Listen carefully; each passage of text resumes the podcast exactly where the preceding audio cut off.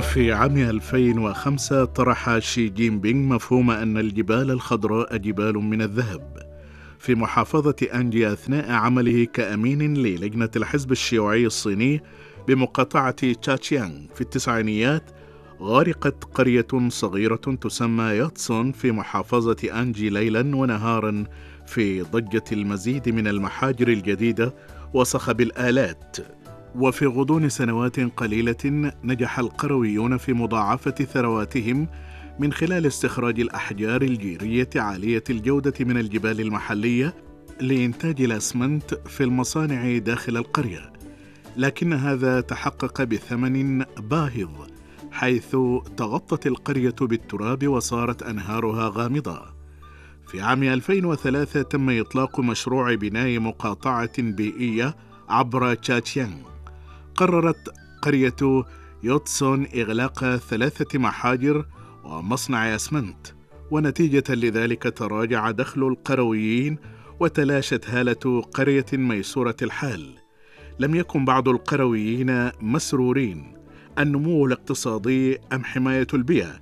كان هذا هو السؤال الصعب الذي كان على قرية يوتسون مواجهته.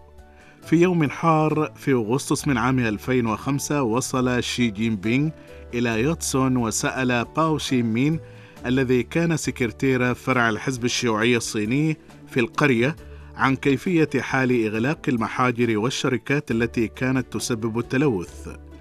قال باو: تقع قرية يوتسون على الروافد العليا للنهر، حيث سببت المياه الملوثة المتدفقة من المصانع أضرارا جسيمة للقرويين الذين يعيشون على طول النهر. إلى جانب ذلك أدت عمليات التعدين وتسخين الجير على مر السنين إلى تلويث قريتنا وملء الهواء بالغبار والدخان على مدار السنة. كان الأمر أشبه بالعيش في قفص مليء بالهواء السام للجميع. وانتهى الأمر بالناس إلى إنفاق أموالهم التي حصلوا عليها بشق الأنفس في المستشفيات للحصول على العلاج. في ذلك العصر كان الناتج المحلي هو المؤشر السائد لتقييم أداء الحكومة المحلية. فكان مسؤول محلي لا يجرؤ على تركيز جهوده على حماية الجبال والأنهار والنباتات خوفا لمواجهة الانتقادات بحجة عدم اهتمامه بالنمو الاقتصادي. قرأ شي جين بينغ القلق في عيون الناس وأجاب بابتسامة. آه،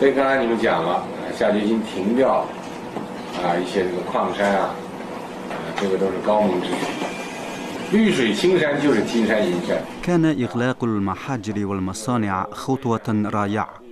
كنا نتحدث عن تطوير الاقتصاد مع الحفاظ على البيئة لكن الحقيقة هي أن الجبال الخضراء جبال من الذهب. وأضاف شي أن الموارد البيئية هي من بين أكثر الموارد قيمة لا يمكننا ببساطة استغلالها من أجل التنمية الاقتصادية لأن هذا يمكن أن يكون بتكلفة باهظة. هناك أشياء يجب أن نفعلها وأشياء لا يجب أن نفعلها أبدا. هناك شيء واحد مؤكد هو أننا لا نستطيع الانغماس في نموذج التنمية غير المستدامة في الماضي. شعر القرويون بالاطمئنان التام من كلمات شي التي حددت بوضوح اتجاه القرية لبدء التنمية الخضراء. بعد بضعة أيام نشر شي تعليقا بعنوان إن الجبال الخضراء جبال من الذهب في صحيفة تشاتشيانغ اليومية، وأشار إلى أنه إذا كان من الممكن تحويل مزايا المياه النقية والجبال الخضراء إلى نقاط قوة في تطوير قطاعات الزراعة والصناعة والسياحة الصديقة للبيئة فإن هذه الموارد الطبيعية يمكن أن تصبح بالفعل جبالا من الذهب والفضة. على مدى العقد التالي وما بعده تغيرت قرية نمط النمو الاقتصادي مع وضع حماية البيئة كشرط مسبق للتنمية، حيث عززت القرية بنشاطنا السياحة الريفية ودفعت تكامل الصناعات الثقافية والسياحية والزراعية.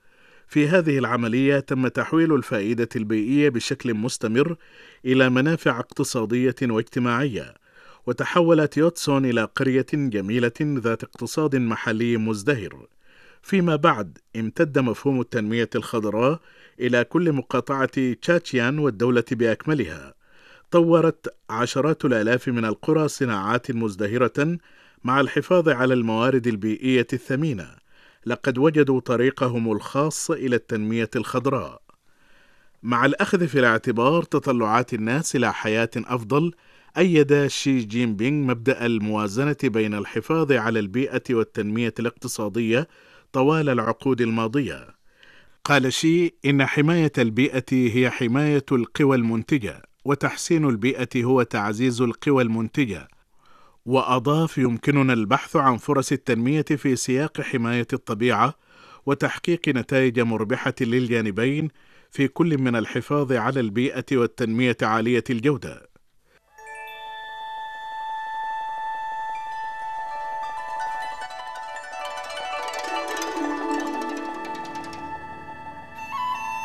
في أبريل من عام 1997 قام شي جين بينغ نائب سكرتير لجنة مقاطعة فوجيان.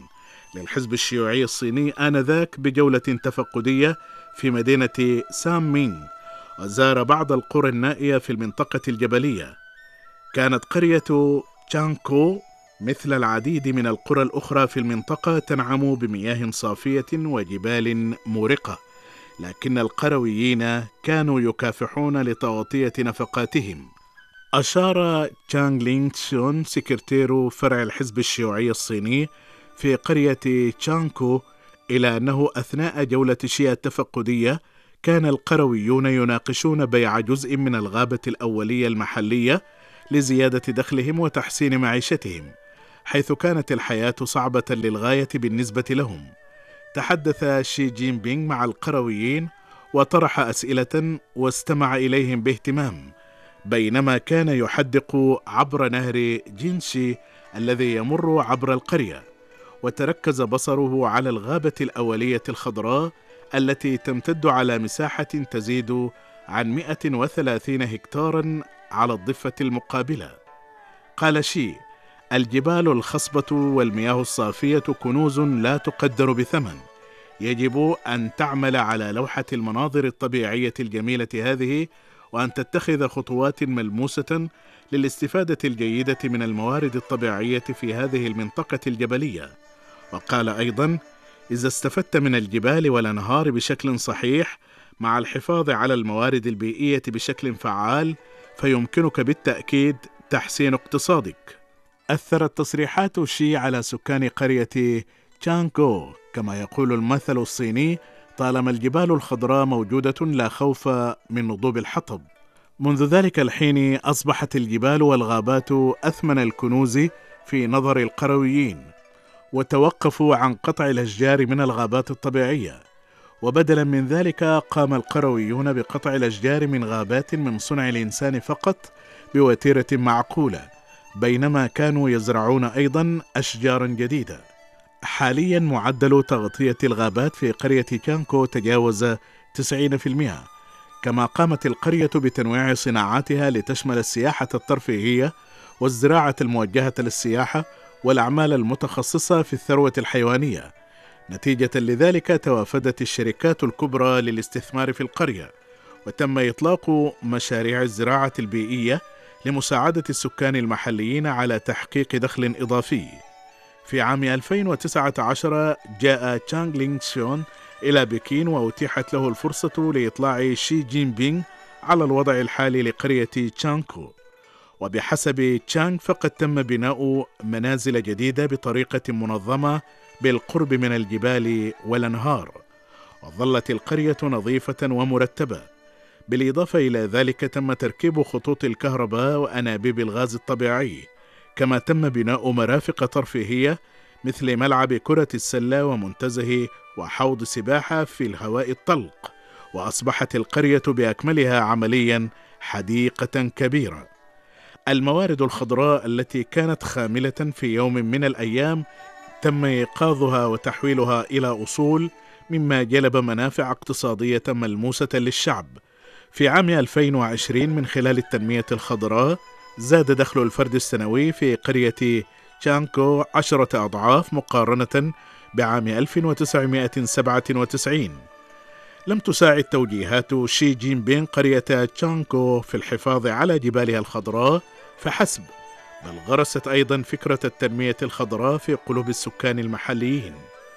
المياه الصافية والجبال الخصبة يجب أن تفيد الناس وكذلك أجيالنا القادمة.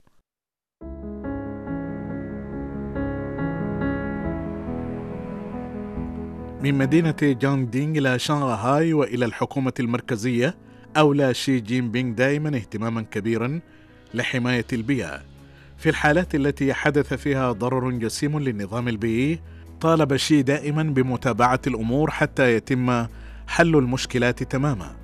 قال شي ذات مرة يجب أن نتخذ قراراتنا بشأن ما نريده حقا عندما يتعلق الأمر بحماية البيئة والتي لها أهمية قصوى.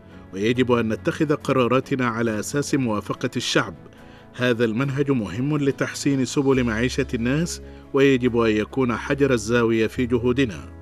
في فبراير من عام 2000 وقع حادث تلوث بيئي مؤسف في مقاطعة فوجيان. أدى الصرف غير القانوني لمصنع مبيدات الآفات إلى تلوث أكثر من 100 كيلومتر من نهر مين جيانغ وقتل أكثر من ألف طن من الأسماك. سبب تلوث النهر حالة من الذعر في المنطقة حيث هرع السكان لشراء المياه المعدنية المعباة. عند علمه بالحالة أصدر شي حاكم مقاطعة فوجيان آنذاك أوامر لمحطات معالجة المياه المتضررة على الفور إما بالإغلاق مؤقتا أو بدء علاجات طارئة لضمان سلامة استهلاك المياه للسكان.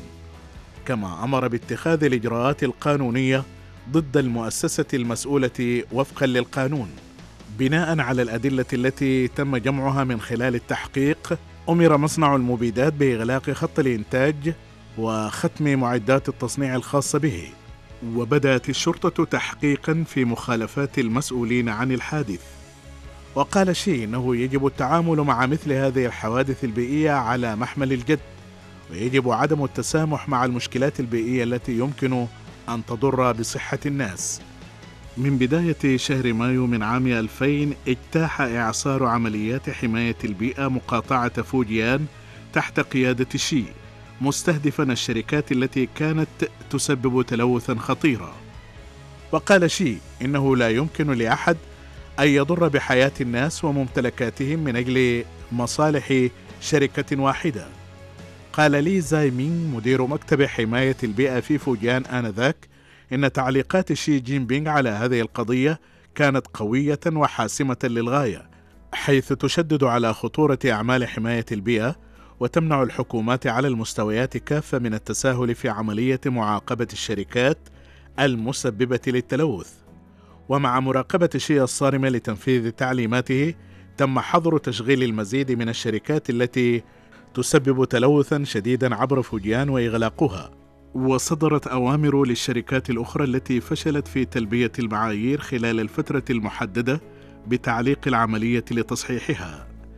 بحلول نهاية عام 2000 أكملت ما يقرب من خمسة آلاف شركة في فوجيان تسببت في التلوث الصناعي عمليات التصحيح خلال الفترة المحددة وشهدت 12 منظومة تصريف تحسنا مستمرا في جودة المياه كانت نسبة المياه السطحية التي وصلت إلى نوعية جيدة في المقاطعة عام 2001 أعلى بنحو 47 نقطة مئوية مما كانت عليه في عام 1995 وقال شي إنه لا يتعين على أحد تجاوز الخط الأحمر فيما يتعلق بحماية البيئة 工业化创造了前所未有的物质财富，也产生了难以弥补的 خلق تصنيع ثروة مادية غير مسبوقة، لكنه تسبب أيضا في أضرار لا يمكن إصلاحها بالبيئة. لا يمكننا متابعة التنمية من خلال الأساليب المدمرة واستنزاف إرث أسلافنا، بينما نستنفذ الخيارات لأجيالنا القادمة.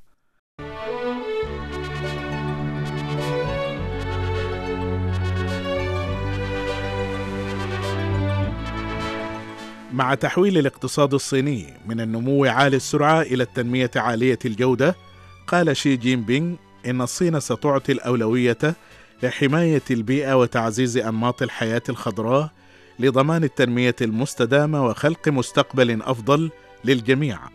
بالنسبة له يعتبر بناء الانسجام بين البشرية والطبيعة جزءا أساسيا من التحديث الصيني وأيضا مسؤولية يتحملها عن التاريخ والشعب والأجيال القادمة.